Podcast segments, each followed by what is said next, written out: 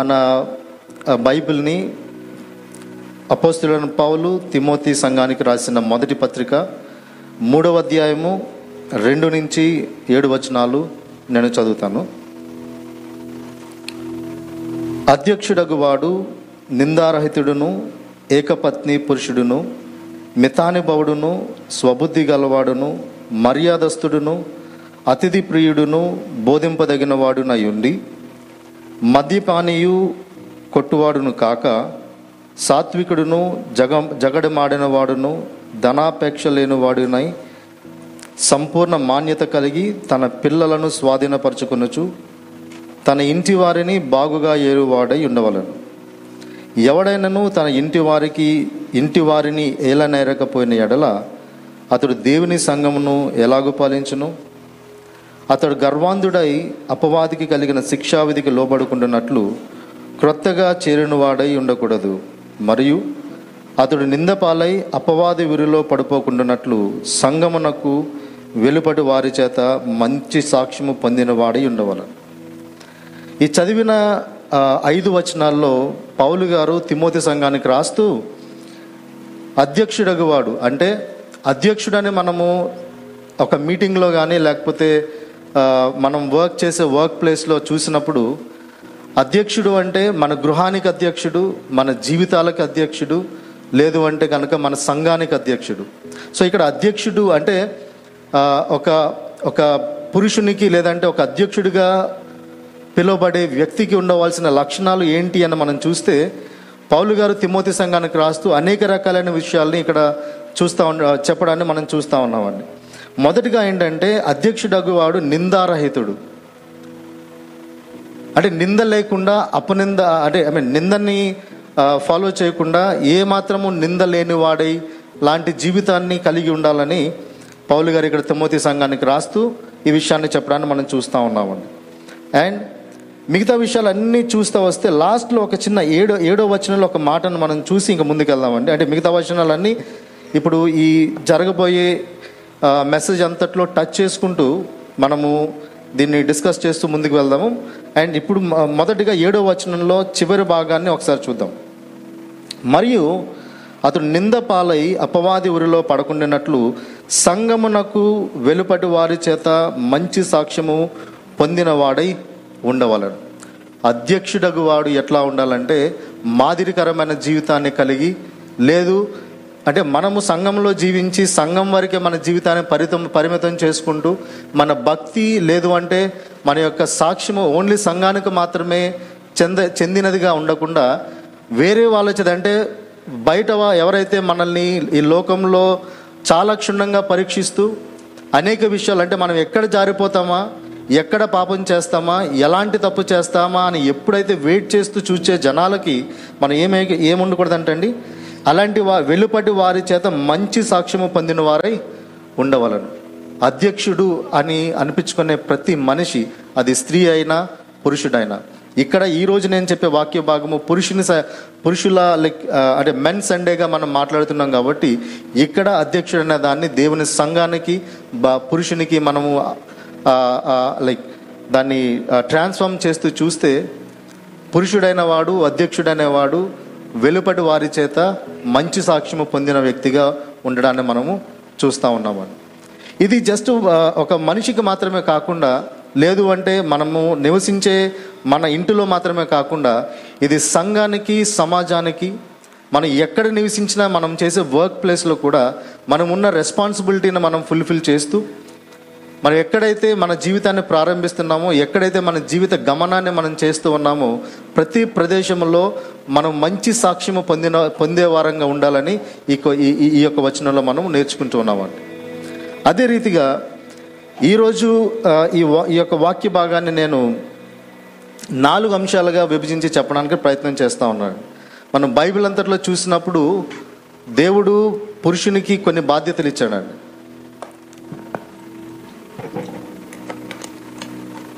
దేవుడు పురుషునికి కొన్ని బాధ్యతలు ఇచ్చాడు. అందుకే ఈరోజు నేను నా వర్తమానానికి పెట్టిన పేరు ఏంటంటే మెన్స్ రెస్పాన్సిబిలిటీస్ పురుషుని యొక్క బాధ్యతలు. మనం చాలా మాట్లాడుతూ ఉంటాం చాలా విషయాల్లో మన సంఘ మన కుటుంబ జీవితంలో లేదు అంటే మనం చేసే వర్క్ ప్లేస్లో మనం అందరం మాట్లాడేంటంటే and there is an another word called we are living in a men's men dominated society అంటే పురుషుని ఆధిపత్యంలో ఉన్నటువంటి సమాజంలో మనం జీవిస్తున్నామని మనం అందరం మాట్లాడుకుంటూ ఉంటాం. సో పురుషుని ఆధిపత్యంలో ఉన్న సమాజంలో జీవించుతున్న మనము అది ఆధిపత్యంగానే చూడాలా? లేదు అంటే ఇది మన బాధ్యతగా చూడాలా? సో ఈరోజు నేను ఆధిపత్యం గురించి మాట్లాడట్లేదు కానీ మన యొక్క బాధ్యత ఏంటి? అంటే పురుషుని యొక్క బాధ్యత ఏంటి? పురుషుని యొక్క బాధ్యతను నేను నాలుగు రకాలుగా లేదంటే నాలుగు భాగాలుగా విభజించి చెప్పడానికి ఆశపడుతున్నానండి. మొదటిగా a man's relationship with wife భార్య విషయంలో పురుషుని యొక్క బాధ్యత ఏంటి? చాలా మనం బైబిల్ అంతా తిరగేసి చూస్తే ఎస్పెషల్లీ ఎఫేషియన్స్ అంటే ఎఫేసీలకు రాసిన పత్రిక మనం చూస్తే మీకు ఈ పత్రిక అంతా చాలా వరకు భార్యాభర్తల అనుబంధాన్ని లేదంటే వారి మధ్య ఉండాల్సిన ఉండాల్సినటువంటి జీవితం ఎట్లా ఉండాలనే దాన్ని ఇక్కడ పౌలు గారు వివరిస్తూ చాలా వచనాల్లో మనకి చెప్తా ఉన్నారు అయితే పురుషుని యొక్క బాధ్యత భార్య పైన ఎట్లా ఉంది? లేదు అంటే పురుషుడు భార్య ఎడలా చూపించాల్సిన బాధ్యత ఏంటి అని మనం ఒకసారి చూస్తే ఎఫ్ఐసీలకు రాసిన పత్రిక ఐదవ అధ్యాయము ఇరవై ఎనిమిది నుంచి ముప్పై వచనాలు. నేను చదువుతాను ఒకసారి చూద్దాం. ఎఫ్ఐసీలకు రాసిన పత్రిక ఐదవ అధ్యాయము ఇరవై ఎనిమిది నుంచి ముప్పై వచనాలు. అటువలనే పురుషులు కూడా తమ సొంత శరీరంలో వలె తమ భార్యలను ప్రేమింపబద్దులై ఉన్నారు. తన భార్యను ప్రేమించువాడు తన్ను ప్రేమించుకొనుచున్నాడు. తన శరీరంను ద్వేషించువాడు ఎవడును లేడు గాని ప్రతివాడును దానిని పోషించి సంరక్షించుకొను మనం క్రీస్తు శరీరమునకు అవయవములమై ఉన్నాము. గనుక అలాగే క్రీస్తు కూడా సంఘమును పోషించి సంరక్షించుచున్నాడు. ఈ. హేతువు చేత థ్యాంక్ యూ సార్ ఇక్కడ చూసిన ఇక రెండు వచనాల్లో మన యొక్క బాధ్యత పురుషుని యొక్క బాధ్యత భార్య ఎడలు ఎట్లా ఉంది ఎట్లా ఉండాలి అని మనం చూస్తే మొదటిగా ఇరవై ఎనిమిదవ వచనంలో అటువలనే పురుషులు కూడా తమ సొంత శరీరములను వ- శరీరములను వ- వలె తన భార్యలను ప్రేమింపబద్దులై ఉన్నారు. అంటే మనం మే- పురుషుని ఆధిపత్యంలో నడిచే సమాజంలో జీవిస్తున్నప్పటికీ దేవుడు పురుషునికి ఇచ్చిన బాధ్యత ఏంటంటే మనలో మనం ఎట్లా చూసుకుంటామో అంటే మన శరీరాన్ని మనం ఎట్లా కాపాడుకుంటామో మన ఆరోగ్యాన్ని మనం ఎట్లా కాపాడుకుంటామో మన ఉద్యోగాన్ని మనం ఎట్లా కాపాడుకుంటామో లేదు మనం ఈ సొసైటీలో బ్రతకడానికి మనలో మనం ఎట్లా కాపాడుకుంటామో అట్టి రీతిగానే తన భార్యను కూడా తన భార్యను కూడా ఏమన్నాడండి? పురుషులు కూడా తమ సొంత శరీరములను వలె తమ భార్యలను ప్రేమింపబద్దులై ఉన్నారు. అంటే ఇది ఇది ఆడవాళ్ళు మాత్రమే చేయాల్సిన పని కాబట్టి ఆడవాళ్ళు మాత్రమే చేయాలి. నేను మ- నేను పురుషుని కాబట్టి నేను ఈ మ- ఈ పని చేయాల్సిన అవసరం లేదు. అనే మనస్తత్వం కలిగి ఒకవేళ మనం ఉన్నామేమో దేవుడు ఇక్కడ చాలా క్లియర్గా హెచ్చరిస్తున్నాడండి. ఏంటంటే మన శరీరాన్ని మనం ఎట్లయితే ప్రేమిస్తూ ఉన్నామో అదే రీతిగా మన భార్యలు లేదంటే స్త్రీని కూడా మనం అట్లా ప్రేమించాలని ఇక్కడ చాలా క్లియర్గా చెప్తా ఉన్నాడు తన శరీరమును ద్వేషించిన ద్వేషించిన వాడెవడునూ లేడు కానీ ప్రతి వాడును దానిని పోషించి సంరక్షించుకొను. ఇక్కడ నేను అండర్లైన్ చేస్తున్న ఒక మాట ఏంటంటే పోషణ సంరక్షణ.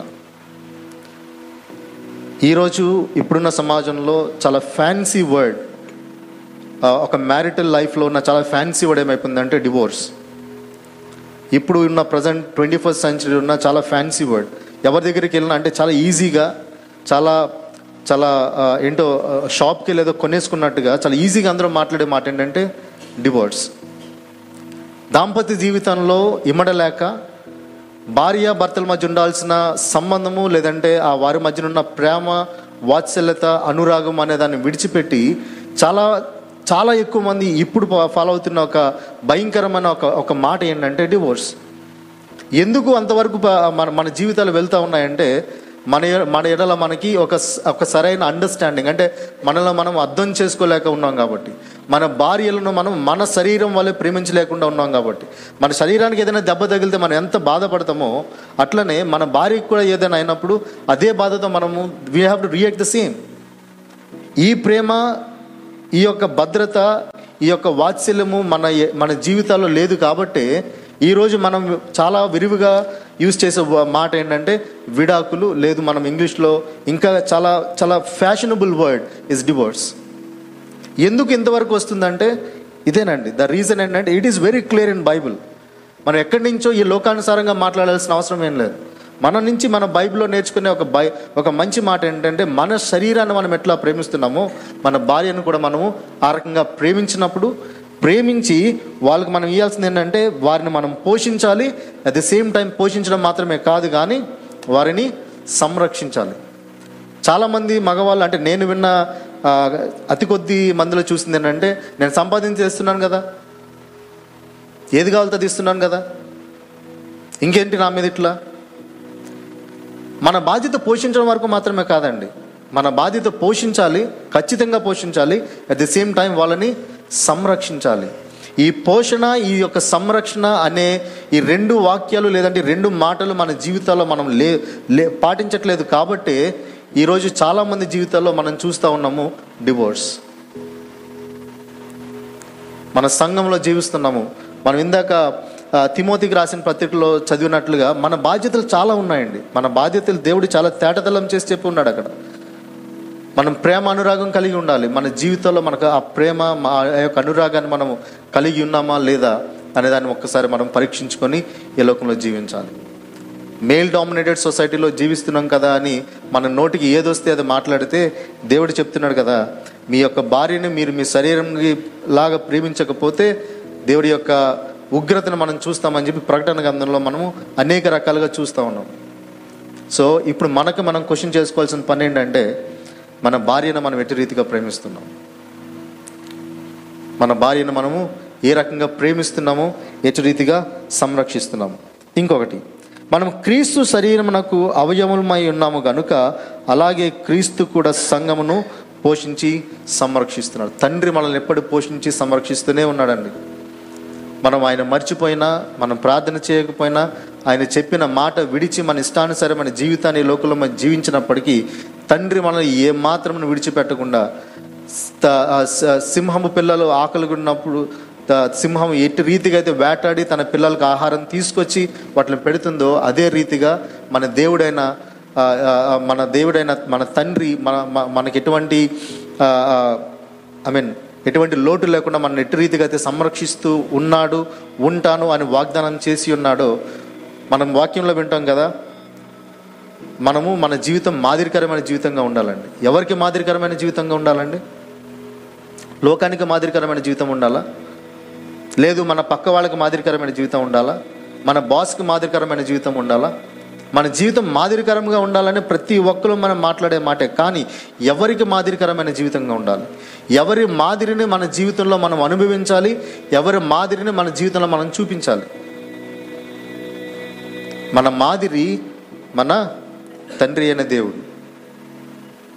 మన మాదిరి మన సంరక్షకుడు మన రా మన మాదిరి మనల్ని పోషించే దేవుడు. కాబట్టి దేవుడు మనల్ని ఎటు రీతిగా ఆ పోషణలో ఉంచి మనం సంరక్షిస్తున్నాడో అదే రకమైన మాదిరిని మనము మన జీవితంలో మన భార్యల ఎడల చూపేవారంగా ఉండాలని ఈ యొక్క వాక్యంలో ఆ, ఐదవ అధ్యాయం ఇరవై ఎనిమిది నుంచి ముప్పై వచనాల్లో మనం చూస్తూ ఉన్నాము అదే రీతిగా మొదటి పేతురు మూడవ అధ్యాయము ఇంకా మనము మాదిరికరమైన జీవితాన్ని చూడాలి లేదు అంటే పురుషుడు ఎట్లా ఉండాలని చూస్తే పేతురు రాసిన మొదటి పత్రిక మూడవ అధ్యాయము ఆరు నుంచి తొమ్మిది వచనాలు. ఇక్కడ మనకి దేవుడు ఒక ఎగ్జాంపులరీ లైఫ్ చూపిస్తూ ఉన్నాడు. సో అట్లీస్ట్ మనం ఈ ఎగ్జాంపులరీ లైఫ్ని మన జీవితంలో కొన్ని కొన్ని వందలు కాదు కొన్ని వేల లక్షల సార్లు విన్నామండి.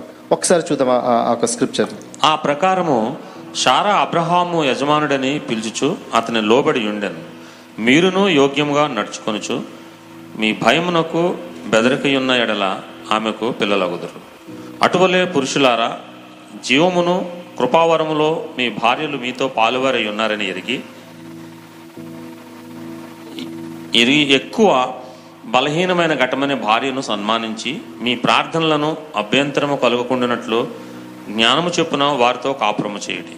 తుదకు మీరందరూ ఏకమనస్కులై ఒకరి సుఖదుఖముల ఎందు యందు ఒక- ఒకరు పాలుపడి సహోదర ప్రేమ గల వారును కరుణాచిత్తులను వినయ మనస్కులనై యుండుడి. ఆశీర్వాదమునకు వారసులవుటకును మీరు పిలువబడితే గనక కీడుకు ప్రతి కీడైనను దోషణకు ప్రతి దోషణైనను చేయక దీవించుడి. చేయక ఏం చేయమన్నారండి? దీవించుడి. మన జీవితంలో మనం ఒక్కసారి క్వశ్చన్ చేసుకుంటే పురుషులారా అంటే నేను పురుషునే కాబట్టి నన్ను కూడా నేను క్వశ్చన్ చేసుకోవాలి. ప్రతి పురుషునికి అంటే ఇది హెచ్చరిక అని అయితే నేను చెప్పనండి. ఎందుకంటే నేను హెచ్చరించే అంత అంత వయసులో కూడా లేను. చాలా చిన్న పిల్లవాడిగా ఉన్నాను కాబట్టి. అందుకే నేను మాట్లాడే ప్రతి మాట స్క్రిప్చర్ నుంచి మాట్లాడినప్పుడు మన జీవితాల్లో మనము ఏ రకమైన జీవితాన్ని జీవించాలి మనం దే మన మన భార్యలను లేదు అంటే మన జీవితంలో మనం మనం ఎరిగి ఉన్న మనుషుల్ని. అంటే మన తల్లిని కావచ్చు స్త్రీని చూసినప్పుడు మన తల్లి కావచ్చు మన చెల్లి కావచ్చు మన భార్య కావచ్చు ఎవరినైనా మనం దూషిస్తున్నామా? వారిని మనం దీవిస్తున్నాము? అబ్రహాము షారా చాలా ఎగ్జాంపులరీ లైఫ్ అంటే వైఫ్ అండ్ హస్బెండ్ ఎట్లా జీవించాలి అనే ఒక మాదిరికరమైన జీవితాన్ని మనము బైబిల్ నుంచి నేర్చుకోవాలంటే మన సండే స్కూల్ నుంచి చాలా క్రమక్రమంగా నేర్చుకుంటూ అనేక విషయాల్ని ఈ ఈ భార్యాభర్తల అనుబంధాన్ని కూడా మన పిల్లలకు తెలియచేస్తూ చిన్నప్పటి నుంచి వారిని పెంచుతూ వస్తున్నాం. సో ఆ వాళ్ళ యొక్క దాంపత్య జీవితాన్ని చూసినప్పుడు అబ్రహాము ఎలాంటి పరిస్థితి ఎదురైనప్పటికీ అంటే సారా అబ్రహామును ప్రోత్సహించినప్పటికీ కూడా అబ్రహాం ఏం చేశాడండి? ఇంకను తన భార్య ఎడల ప్రేమ కలిగే ఉన్నాడు. ఎలాంటి కష్ట సమయం ఎదురైనప్పటికీ తను ముసలివాడైపోయినప్పటికీ అబ్రహాము తన భార్య ఎడల ప్రేమను వీడలేదండి. ఇప్పుడున్న మన లైఫ్ స్పాన్ ఒకసారి చూస్తే ఆల్మోస్ట్ ఇప్పుడు మన మన గ్రాండ్ పేరెంట్స్ లేదంటే ఒక ఒక తర్వాత అంటే మన ముందు తరాన్ని మనం చూస్తే వాళ్ళ లైఫ్ స్పాన్ ఎయిటీ ఇయర్స్ ఇంకా నైంటీ ఇయర్స్ వరకు ఉంది. కానీ ఇప్పుడు ఆఫ్టర్ కరోనా మన లైఫ్ స్పాన్ చాలా చిన్నదండి. అంటే నలభై సంవత్సరాలు ఉంటుందా? అరవై సంవత్సరాలు ఉంటుందా కూడా గ్యారంటీ లేదు. ఈ నలభై సంవత్సరాలు లేదంటే అరవై సంవత్సరాలు మనం మ్యాక్స్ చూసుకుంటే ఈ అరవై సంవత్సరాల లైఫ్లో మన దాంపత్య జీవితము కేవలం ముప్పై సంవత్సరాలు మాత్రమే. ముప్పై సంవత్సరాలు మాత్రమే భార్య భర్తల యొక్క దాంపత్య జీవితాన్ని ఇప్పుడు మనం కలిగి ఉన్నాం. రాను రాను అది ముప్పై సంవత్సరాలకు ఉంటుందా? పది సంవత్సరాలకు ఉంటుందా కూడా ఎవరికి తెలియదు. అండ్ గ్రాడ్యువల్గా ఒక అరవై సంవత్సరాల్లో దాంపత్య జీవితం చూసిన మనము అది గ్రాడ్యువల్గా తగ్గించుకుంటూ ఇప్పుడు ముప్పై సంవత్సరాల దాంపత్య జీవితంలోకి మాత్రమే నిలబడి ఉన్నాం. సో ఈ ముప్పై సంవత్సరాల దాంపత్య జీవితంలో కూడా మనము మన ఏడలో విసుగుగా విసుకే అంటే విసుక్కునే జీవితాన్ని జీవిస్తున్నామా? లేదంటే వాళ్ళని దూషణ చేయక దీవిస్తున్నామా? అబ్రహాము షారా యొక్క జీవితము చాలా పెద్ద జీవితం అన్న వాళ్ళది. వాళ్ళ దాంపత్య జీవితమే కొన్ని కొన్ని సంవత్సరాలు ఉంది. అన్ని సంవత్సరాల దాంపత్య జీవితం మనకు లేదు. అట్ ద సేమ్ టైం అంత ఓపిక కూడా మన ఎవరికి లేదు. కానీ మనకున్న చిన్నపాటి జీవితంలో మనం ఎట్లా జీవిస్తున్నాము? అంటే అబ్రహాము సారా లాంటి జీవితాన్ని మనం ఎగ్జాంపులరీగా తీసుకుంటూ వాళ్ళ జీవితంలో వాళ్ళు కలిగి ఉన్న దాన్ని మనం మన జీవితాలకు అన్వయించుకుని జీవిస్తున్నామా? లేదు అంటే మనం ఎట్లా జీవిస్తున్నాం? పురుషులారా మనం అందరం ఆలోచించాలి. ఇది సంఘానికి సమాజానికి మనం ఒక ఎగ్జాంపుల్ సెట్ చేయాలండి. అంటే ఈ సంఘంలో జీవించిన ఇక్కడి నుంచి వెళ్ళిపోయిన తర్వాత మళ్ళీ నాకు ఇష్టానుసారమైన జీవితాన్ని నేను జీవిస్తాను అంటే దానికి దేవుడికి మనము లెక్క అప్పగించవలసిన వారమై ఉన్నాం. ఇది చాలా క్లియర్ నేను ఎవరికి సమాధానం చెప్పాల్సిన అవసరం లేదని మనం చాలాసార్లు యూజ్ చేస్తాం అంటే మన కోపంగా ఉన్నప్పుడు అది ఆడవాళ్ళు కావచ్చు లేదంటే మగవాళ్ళు కావచ్చు ఎవరికి సమా సమాధానం చెప్పాల్సిన అవసరం లేదు. గుర్తుపెట్టుకోండి మనము సమాధానం చెప్పాల్సిన వారమై ఉన్నాం. మనం మాట్లాడే ప్రతి మాటకి మనం లీడ్ చేసిన మన లైఫ్కి మనం వేసే ప్రతి అడుగుకి ప్రతి దానికి మనము లెక్క అప్పగించవలసిన వారమై ఉన్నాము. సో మనం లెక్క అప్పగించవలసిన వారమై ఉన్నాము అని గుర్తెరిగి మన జీవితాన్ని ఈ లోకంలో మనము జీవించే వారంగా ఉండాలి. ఒక్కసారి మరి ఒక్కసారి ఆరో వచనం నేను చదువుతున్నాను. ఆ ప్రకారము షారా అబ్రహామును యజమానుడని పిలుచుచు అతనికి లోబడి ఉండను. మీరును యోగ్యముగా నడుచుకొనుచు ఏ భయమునకు బెదరికి ఉన్నడల్లా ఆమెకు పిల్లలాగదు. అటువలనే పురుషులారా జీవమును కృపావరములో మీ భార్యలు మీతో పాలివారై ఉన్నారని ఎరిగి ఎక్కువ బలహీన ఘటమైన భార్యను సన్మానించి మీ ప్రార్థనలకు అభ్యంతరము కలగు కలగకుండానట్లు జ్ఞానము చొప్పున వారితో కాపురము చేయండి. రెండు వాక్యాలు. జ్ఞానము చొప్పున కాపురము చేయాలి వారిని దూషించక దీవించాలి. రెండు వాక్యాలు రెండు మాటలు మనం ఇక్కడ వింటూ ఉన్నామండి. సారా అబ్రహాముకు లోబడింది. అట్ ద సేమ్ అంటే లోబడడం అంటే భార్యలు భర్తకు లోబడాలనే మాటనే మనం చదువుతాం కానీ భర్తలు కూడా భార్యకు లోబడి ఉండాలనే మాటను మనం ఒప్పుకోం మళ్ళీ. ఎందుకంటే same we are living in a male dominated society and that is with us like this మనకి ఇక్కడ తల్లో ఎప్పుడు ఉంటానే ఉంటుంది. సో మన భార్యను మనం దూషించగా దీవించాలి. అట్ ద సేమ్ టైం వారితో జ్ఞానము చొప్పున కాపురము చేయాలి. జ్ఞానము అనే మాటని మనం ఒకసారి క్షుణ్ణంగా పరిశీలించి చూసినప్పుడు జ్ఞానము ఇన్ టైమ్స్ ఆఫ్ ట్రబుల్ జ్ఞానము ఇన్ టైమ్స్ ఆఫ్ హ్యాపీనెస్ జ్ఞానము ఇన్ టైమ్స్ ఆఫ్ మన పిల్లలు జ్ఞానము ఇన్ టైమ్స్ ఆఫ్ ఎవ్రీథింగ్ జ్ఞానము అనే మాటను మనం చూస్తే మన జీవితంలో ప్రతి విషయంలో మన జ్ఞానంతోనే జీవిస్తున్నామండి. మన ఒక ఉద్యోగాన్ని ఉద్యోగ బాధ్యత నిర్వర్తిస్తున్నామంటే మన జ్ఞానము లేదంటే దేవుడి జ్ఞానాన్ని దానికి జోడించి చేసినప్పుడు మాత్రమే మన ఉద్యోగంలో మనము కొనసాగే అవకాశం ఉంది.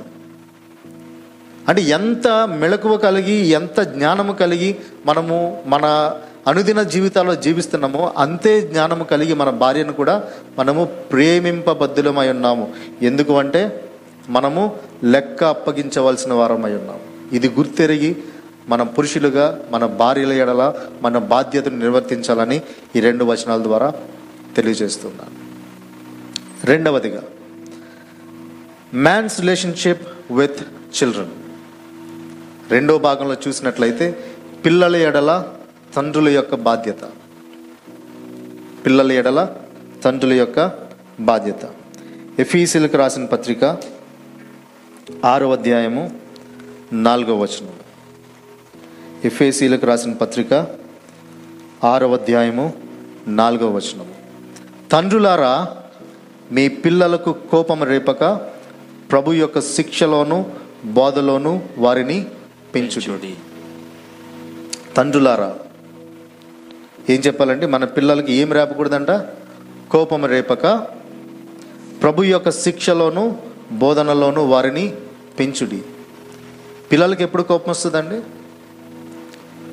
పిల్లలకి ఎప్పుడు కోపం వస్తుంది? మనం వాడికి వాడికి కావాల్సింది మనం ఇయ్యనప్పుడు వాడికి కోపం వస్తుంది. వాళ్ళు తీసుకెళ్ళిన వాళ్ళకి తీసుకురమ్మన్నది మనం తీసుకెళ్ళినప్పుడు కోపం వస్తుంది. వాడు అడిగింది మనం ఏది ఇవ్వకపోయినా కోపం వస్తుంది. రైట్?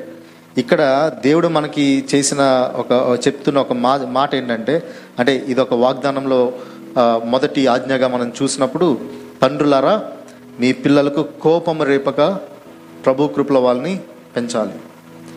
దే లేదు పిల్లలు మన పలానా వస్తువు కావాలని మనం అడిగినప్పుడు మనం వాళ్ళ మీద చికాకుపడి మాట్లాడుతున్నామేమో ఒక్కసారి ఒక్కసారి అంటే నేను చాలా అంటే నాకున్న కొద్దిపాటి ఫ్రెండ్ సర్కిల్లో నేను చూసిన చాలా కొన్ని ఇన్సిడెంట్స్ ఏంటంటే తండ్రి దగ్గరికి వాళ్ళ పిల్లలు వచ్చి ఏదన్నా అడిగినప్పుడు వాళ్ళు ఫస్ట్ చేసే పని ఏంటి తెలుసా?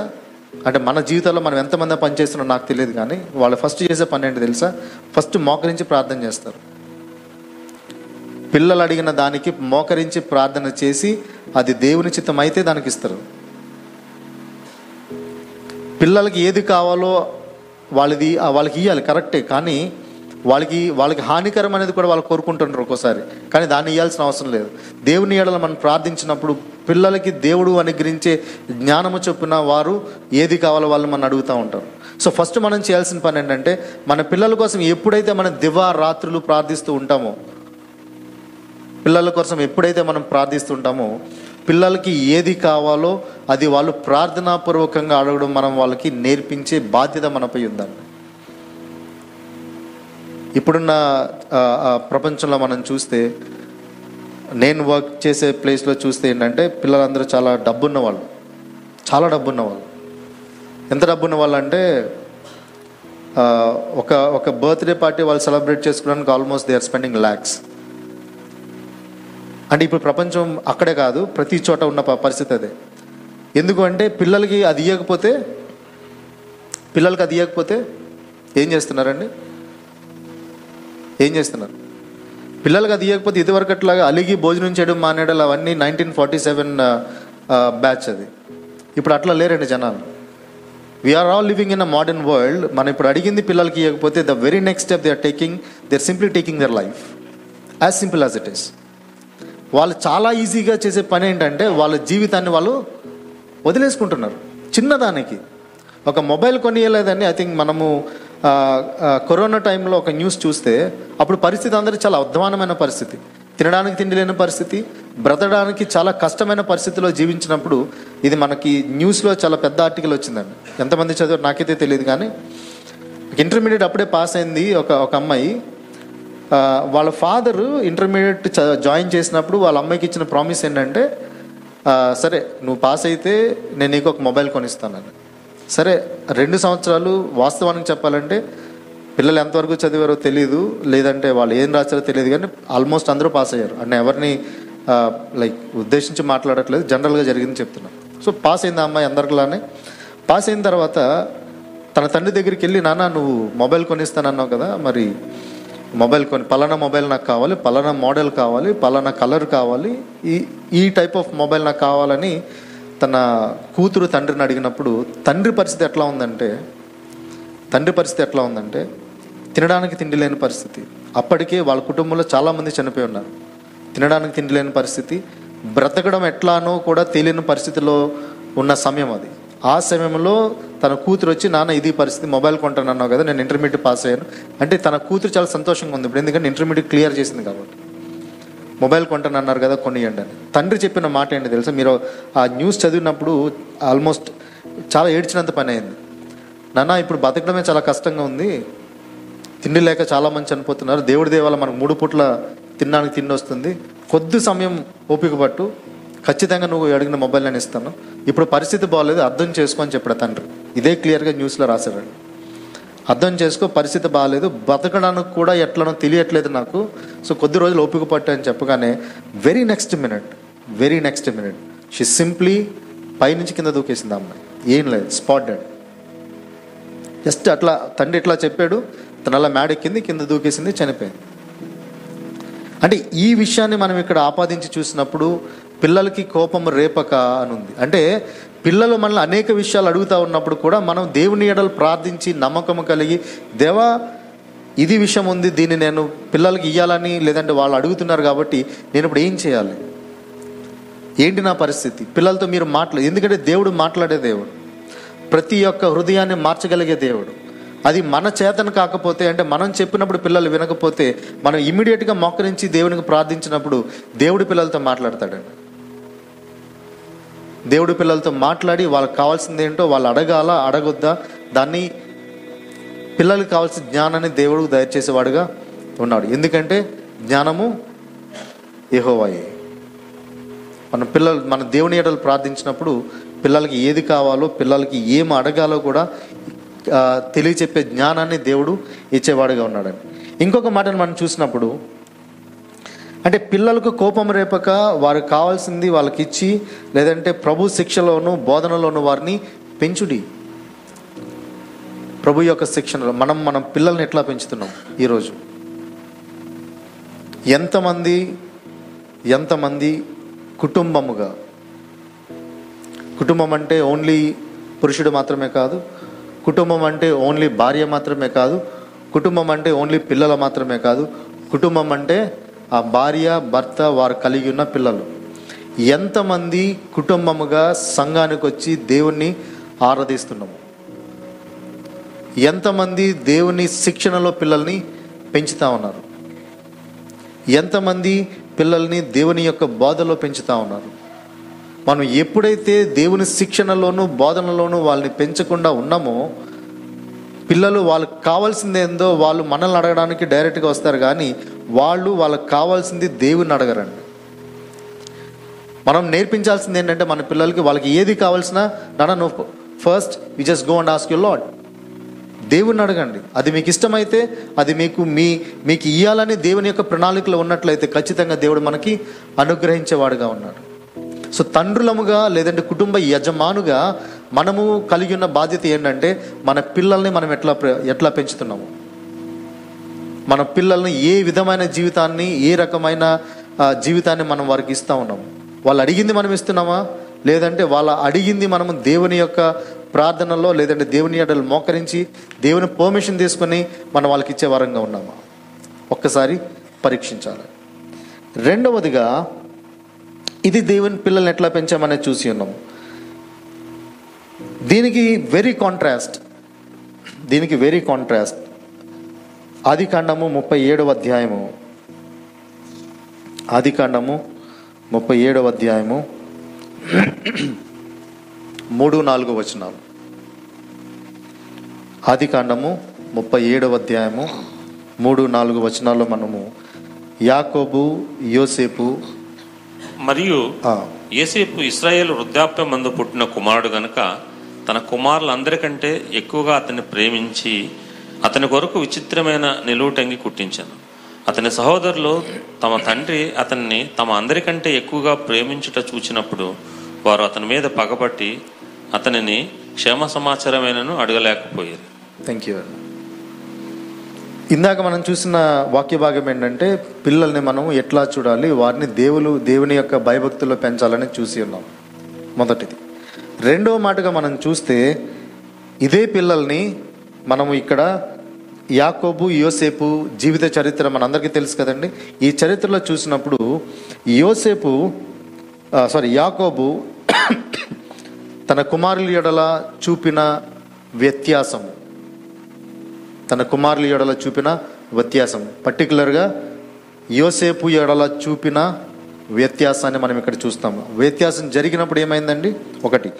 మరియు యోసేపు ఇస్రాయేల్ వృద్ధాపం పుట్టిన కుమారుడు కనుక తన కుమారులందరికంటే ఎక్కువగా అతనిని ప్రేమించి అతని కొరకు విచిత్రమైన నిలువుటంగి కుట్టించు. అంటే మనము మన పిల్లల ఎడల equal love and affection చూపిస్తున్నామా?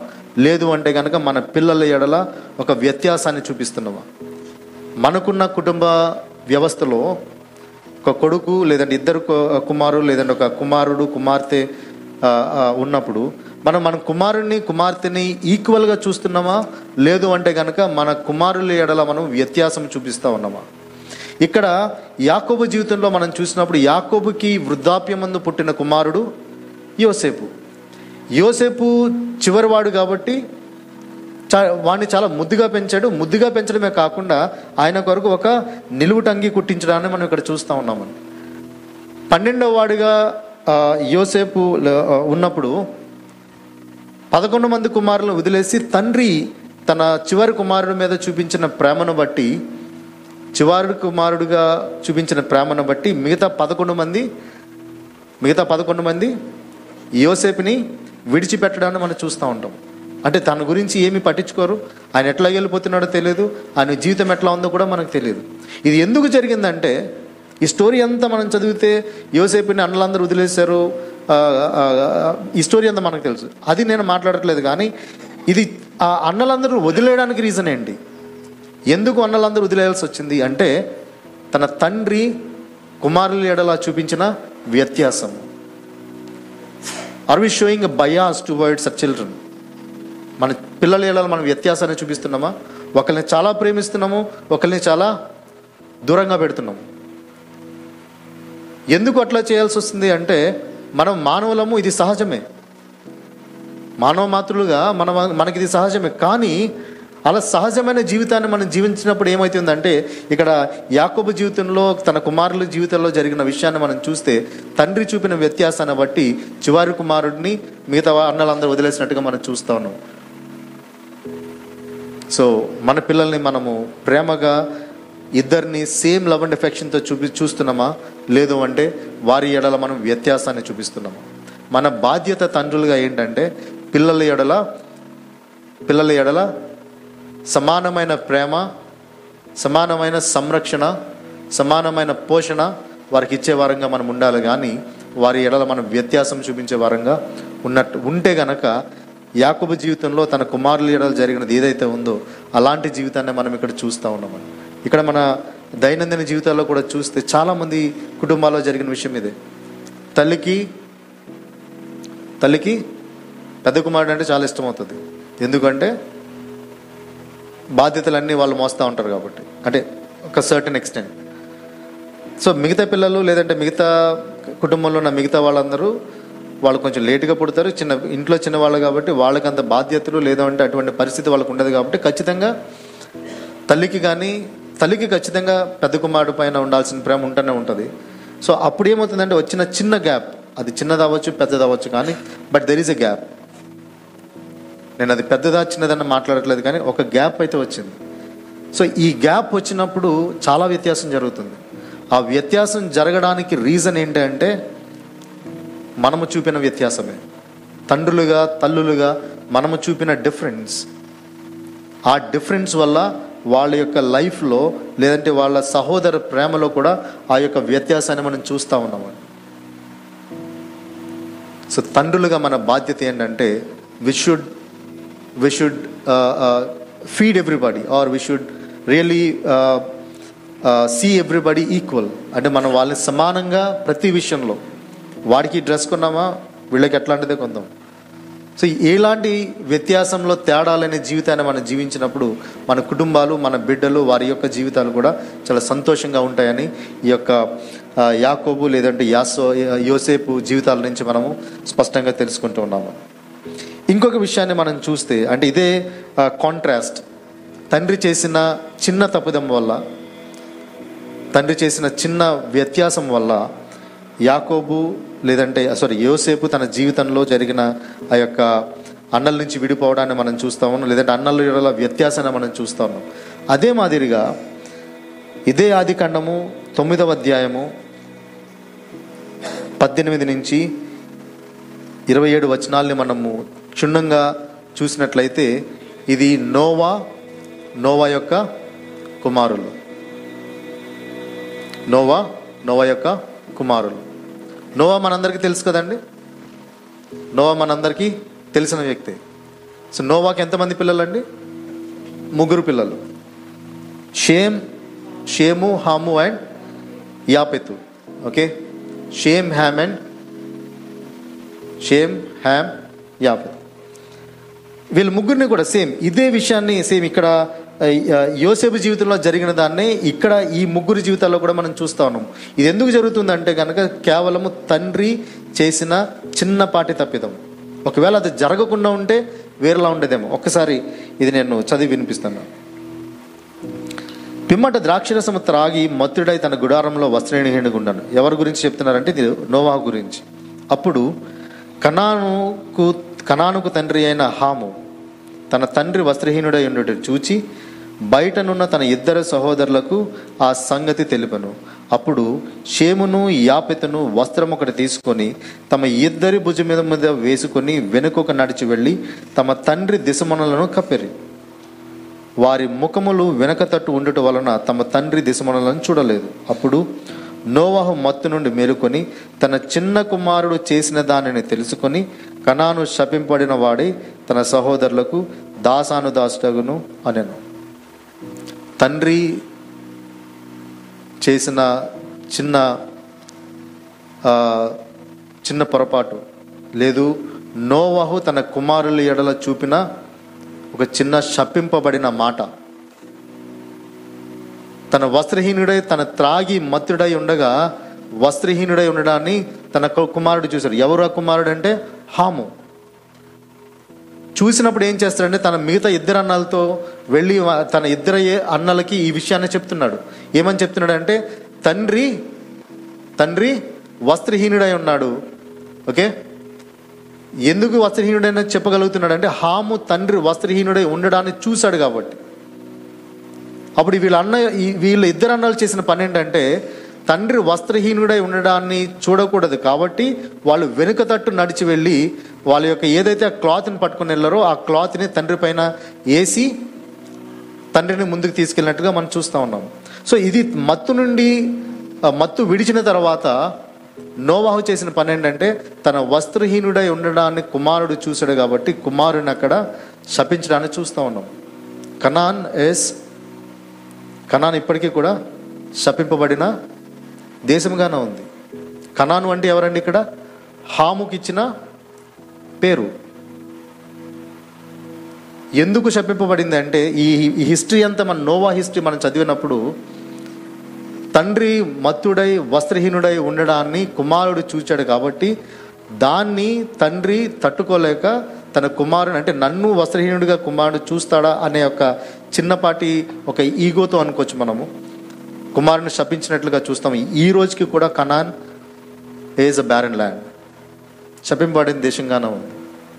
Just because Ham చేసిన చిన్నపాటి అంటే తప్పు కూడా కాదు. తండ్రి వస్త్రహీనుడై ఉండడానికి చూచాడు మాత్రమే చూసి తన అన్నలకు తెలిపాడు.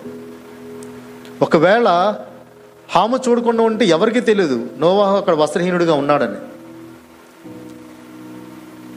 సో అక్కడ ఏం జరిగదో we cannot predict it but still చూసిన చిన్న దానికి తండ్రి కుమారుని శపించాడు. ఈ రోజుకి అది శపింపబడిన దేశముగానే ఉంది.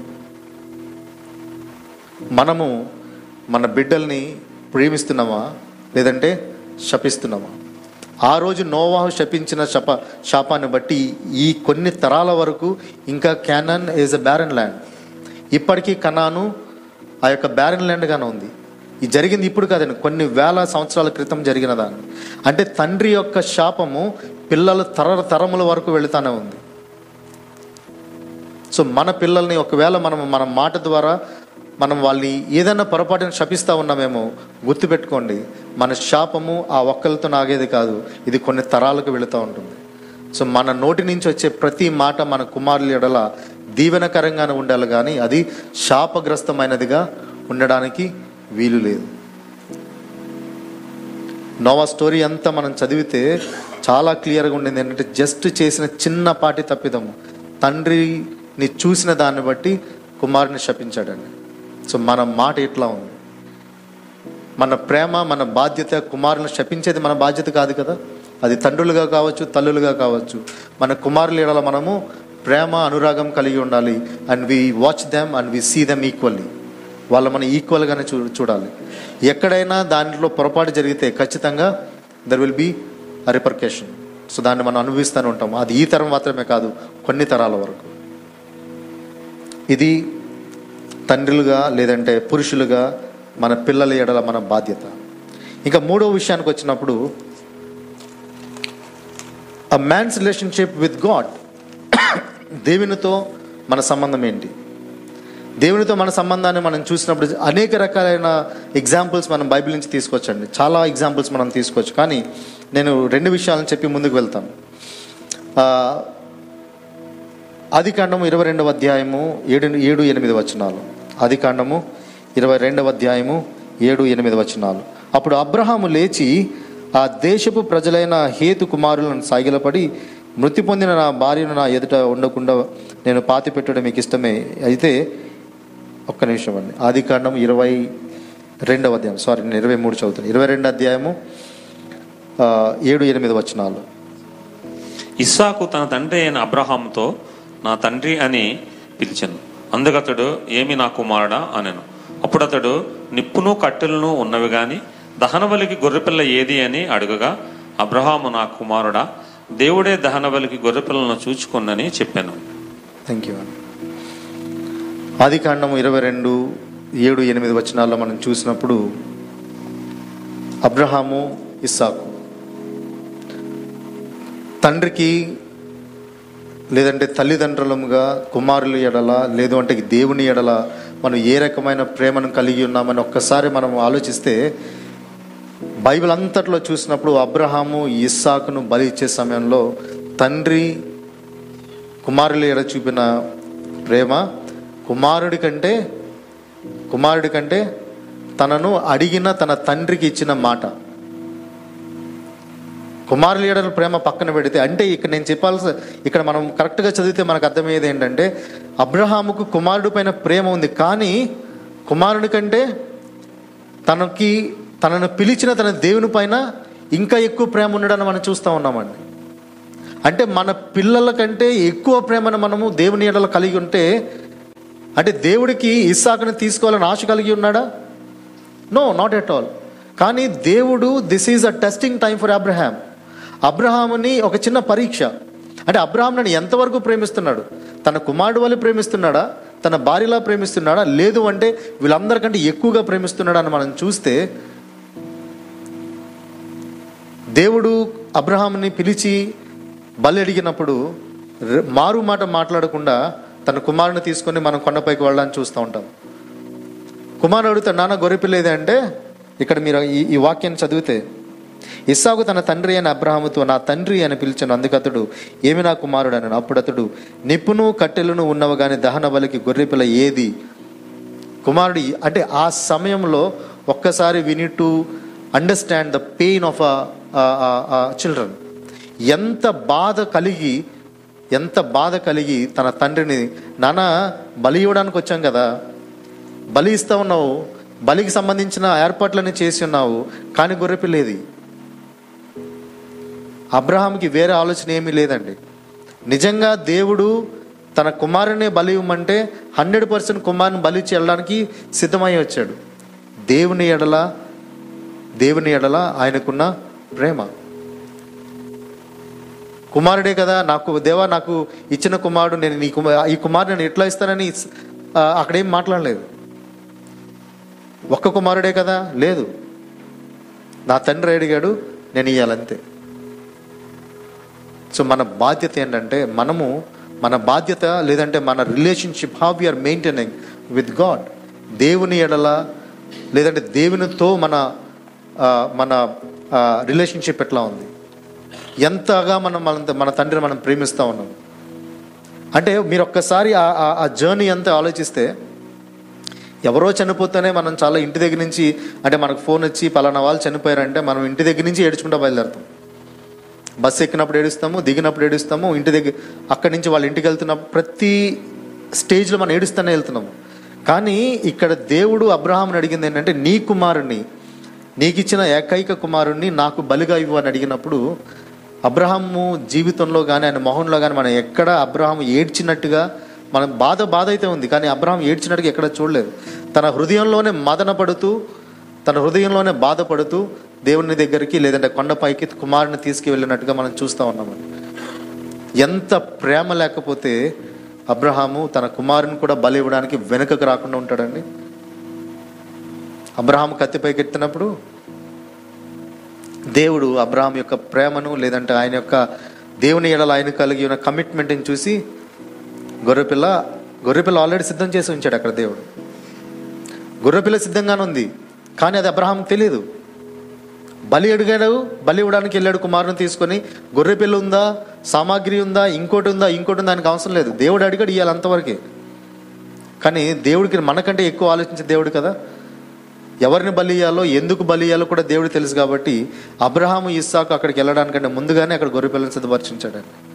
సో మనల్ని మనము దేవుని ప్రేమించినప్పుడు మనకంటే మనం ప్రేమించే దానికంటే కొన్ని వందల రెట్లు కొన్ని వేల కోట్ల రెట్లు ఎక్కువగా దేవుడు మనల్ని ప్రేమిస్తూనే ఉన్నాడనే విషయాన్ని మనము గుర్తు చేసుకుంటూనే ఉండాలండి పురుషులుగా లేదంటే సమాజముగా మన బాధ్యత ఏంటంటే మనము మన దేవునితో ఎటువంటి సంబంధాన్ని కలిగి ఉన్నాం.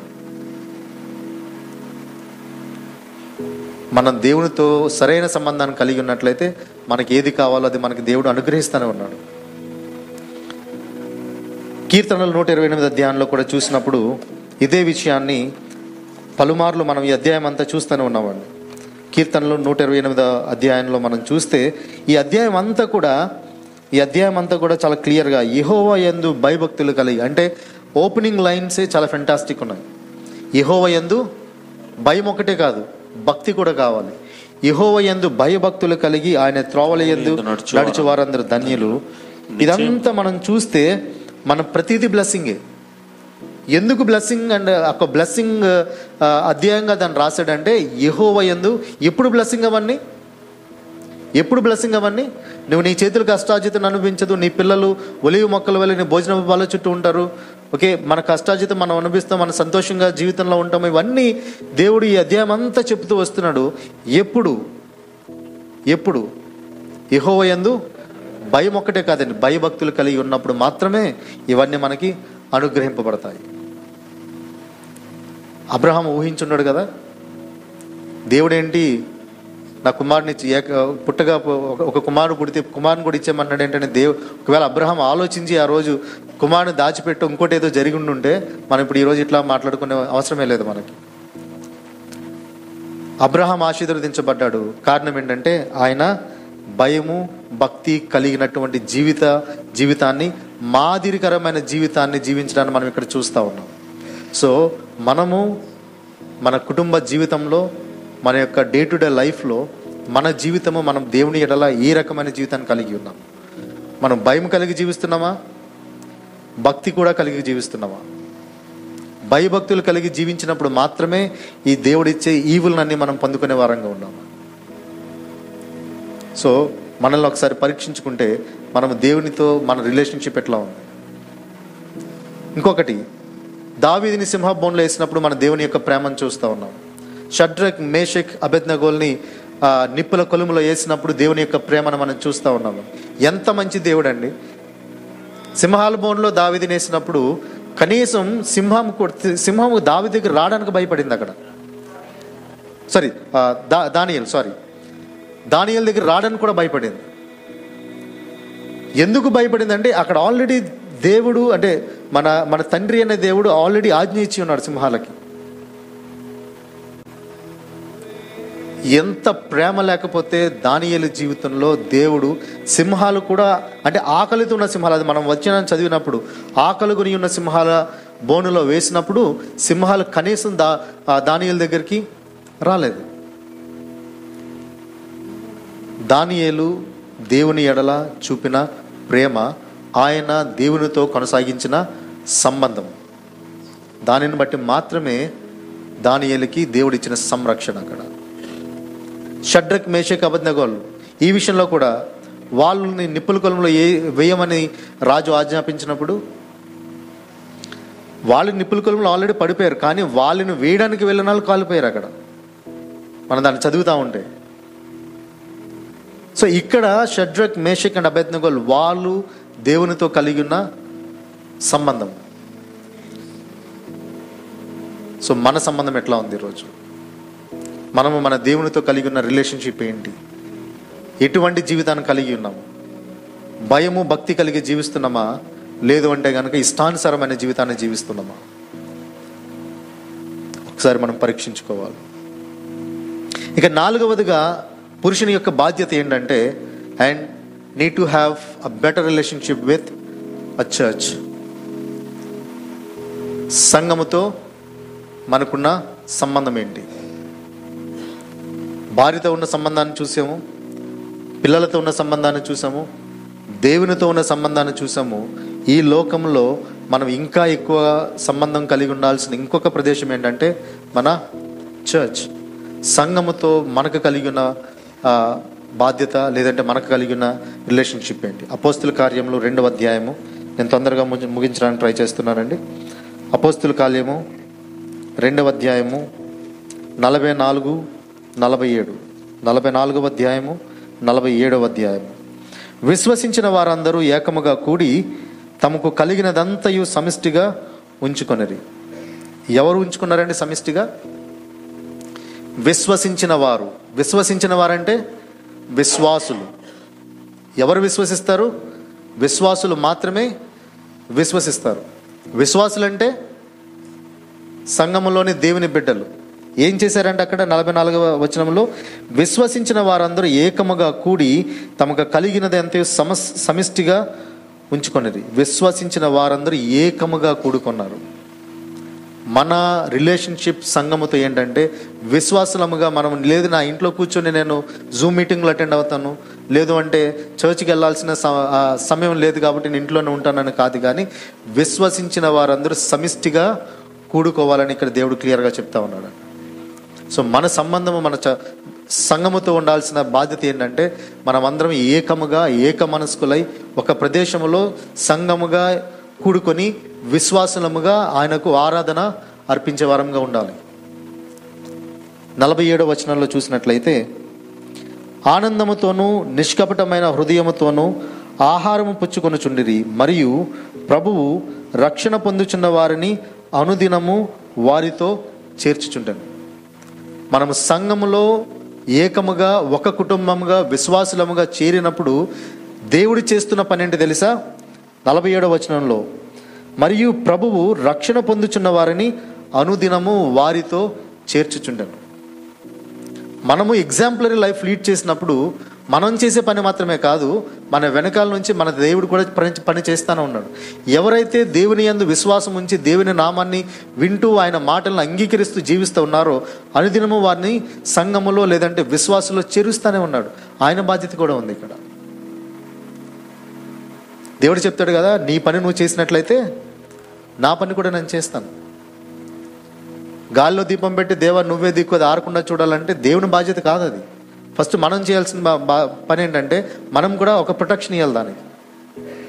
మన పని మనం చేసినప్పుడు దేవుడు కూడా దేవుడు పని చేయడానికి సిద్ధంగానే ఉన్నాడని కానీ ఇక్కడ తప్పు జరిగే తప్పు ఏంటో తెలుసా? సంఘం ఎందుకు అభివృద్ధి చెందట్లేదు? సంఘం ఎందుకు నానాటికి దిగజారిపోతుందని ఒక్కసారి మనం మాట్లాడుకుంటే ఇది తప్పంతా విశ్వాసులందరిది. ఎందుకు విశ్వాసులందరిది అంటే వీఆర్ నాట్ మనమందరం సంఘముగా కూడి చర్చ్లో కూర్చుని దేవుని ఆరాధించకుండా మన ఇంట్లో మనం కూర్చొని మన విశ్వాసులు మనం చెప్పుకుంటూ ఉంటే దేవుడు దేవుని యొక్క స- సంఘము అభివృద్ధి చెందకుండా అక్కడి వరకే ఆగిపోయే ఆగిపోయే పరిస్థితిని మనం చూస్తూ ఉన్నాం. మనమందరం సంద- ఏమంటారు ఇక్కడ?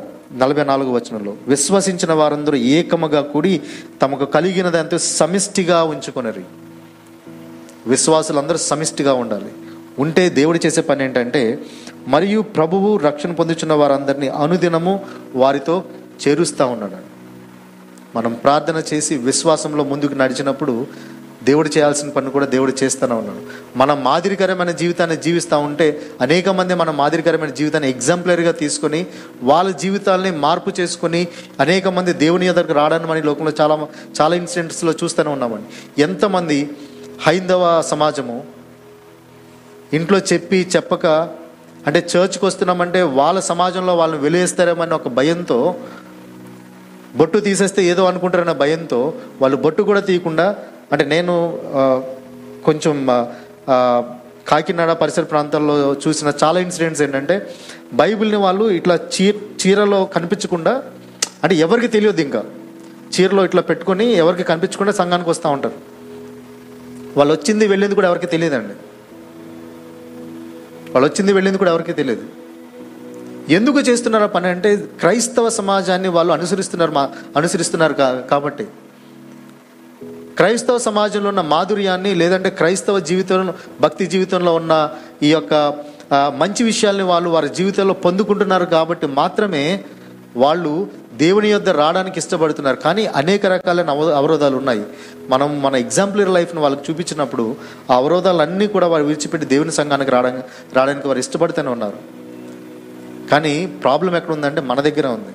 మనము వీఆర్ నాట్ మనకి జానపలాయ్ గారు చెప్పిన ఒక మాట అది చాలా ఫ్యాన్సీ వర్డ్ అనిపించింది నాకు. ఓకే ఏంటంటే అది? ఈచ్ వన్ రైమింగ్ వర్డ్ అది. ఈచ్ వన్ క్యాచ్ వన్ అది this is what is needed for a church మన సంఘానికి అంటే మన సంఘమే కాదు ప్రతి సంఘానికి కావాల్సిన ఒక ఒక uh, ఒక ఒక స్లోగన్ అనుకోవచ్చు మనం అది. ఒక మాట కాదు ఒక స్లోగన్ ఈ స్లోగన్ తీసుకొని మనం ముందుకు వెళ్తా ఉంటే దేవుడు తన పని తను చేరుస్తూనే ఉంటాడు. దేవుడి సిద్ధంగానే ఉన్నాడు కానీ మనం సిద్ధంగా లేము. సో మనము మన జీవితాల్లో మనకున్న బాధ్యత ఇంకొకటి ఏంటంటే మనము మన సంఘముతో కలిగి ఉన్న రిలేషన్షిప్ ఏంటి? నాలుగు విషయాల్ని మనము ఈరోజు నేర్చుకున్నామండి. పురుషుని యొక్క రిలేషన్షిప్ విత్ గాడ్. దేవునితో పురుషుడు అంటే పురుషుడు మాత్రమే కాదు అందరికీ. దేవునితో మనకున్న సంబంధం ఏంటి? లేదంటే దేవునితో మనకున్న రిలేషన్షిప్ ఏంటి? స్త్రీతో పురుషునికి ఉన్న రిలేషన్షిప్ అండ్ బాధ్యత. పురుషులు తన కుమారుల ఎడల కలిగిన బాధ్యత. పురుషులు లేక సంఘము లేదంటే పురుషులు లేదంటే పురుషు స్త్రీలు అందరూ సంఘముకి కలిగి ఉన్న బాధ్యత. సో మనము ఎంత బాధ్యత రహితమైన జీవితాన్ని ఈ లోకంలో జీవిస్తున్నాము అనే దాన్ని ఒక్కసారి మనం టెస్ట్ చేసుకుంటే బైబిల్ అంతట్లో కొన్ని వాక్యాలను మనం అక్కడక్కడ చూస్తూ ఉంటే there are twelve wonderful responsibilities as God he's given us పన్నెండు విషయాలు పురుషులకి మాత్రమే ప్రత్యేకంగా దేవుడు చెప్పిన బాధ్యతలుగా మనం చూస్తూ ఉన్నాం. నేను ఈ వచనాలన్నీ చూపించాను కానీ కొంచెం త్వర త్వరగా ఈ ఈ ఈ యొక్క బాధ్యతలు ఏంటో చెప్తాను. Number one a men must work పురుషుడు పని చేయాలి. అది పురుషునికి దేవుడిచ్చిన బాధ్యత. ఓకే రెండవదిగా a men to be a courageous ఆ పురుషుడు కరేజియస్గా ఉండాలి. అది పురుషుని బాధ్యత. మూడవదిగా అ టు బీ స్ట్రాంగ్ మనము చాలా చాలా స్ట్రాంగ్గా ఉండాలండి. పురుషులు చాలా స్ట్రాంగ్ అన్ని విషయాల్లో స్ట్రాంగ్గా ఉండాలి. నాలుగవదిగా and men has to love పురుషుడు ప్రేమించాలి. భార్యని సంఘాన్ని సమాజాన్ని పిల్లలని అందరినీ. మనకి దేవుడిచ్చిన ఒకే ఒక్క వర్తమానం ఏంటో తెలుసా? ప్రేమ. మనమందరము ప్రేమ కలిగి ఉండాలి. అండ్ మరీ ఎక్కువగా పురుషులు ప్రే ప్రేమను కలిగి ఉండాలి. ఐదవదిగా టు బీ అ హస్బెండ్ ఒక మంచి పురుషునిగా లేదంటే మంచి భర్తగా భర్త ఉండాలని ఒక ఇదొక like a term and to be the head of his his wife ఖచ్చితంగా పురుషుడు బాధ్యత రహితమైన వ్యక్తి. సో ఖచ్చితంగా బాధ్యతను లేదంటే as a head has to fulfil all his duties కుటుంబానికి యజమానిగా తను చేయాల్సిన బాధ్యతల్ని నిర్వర్తించాలి. టు సర్వ్ సాక్రిఫిషియలీ దేవునికి సమర్పిస్తూ ఉండాలి. టు బీ అ ఫాదర్ ఒక మంచి తండ్రిగా and to be a compassionate and love and affection కలిగి to provider to provider so మనము కుటుంబానికి పోషణ ఇచ్చే వారంగా టు బీ అకౌంటబుల్ ఇది చాలా ఇంపార్టెంట్ అండి. To be a very accountable men we should be ప్రతి విషయంలో మనము లెక్క అప్పచెప్పవలసిన వారమై ఉన్నాము కాబట్టి మన లెక్క లేదంటే మన యొక్క జీవితాన్ని మనం ఒకసారి సరి చూసుకోవాలి టు బీ ఆనరబుల్ గౌరవప్రదమైన జీవితాన్ని మనము జీవించే వారంగా ఉన్నాము.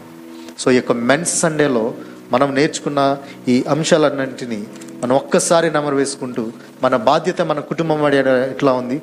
మన బాధ్యత పురుషునిగా లేదంటే తండ్రిగా కుమారుల ఎడలు ఎట్లా ఉంది? మన బాధ్యత ఒక హస్బెండ్గా వైఫ్ ఎడలు ఎట్లా ఉంది? మన బాధ్యత ఒక ఒక పురుషునిగా సమాజం ఎడలా లేదంటే చర్చ్ ఎడలా మన బాధ్యత ఎట్లా ఉంది అనే దాన్ని ఒక్కసారి మనము చెక్ చేసుకొని మన జీవితాల్లో మనం ముందుకు సాగాలని ఈ యొక్క చిన్న మాటలను దేవుడు దీవించునుగాక.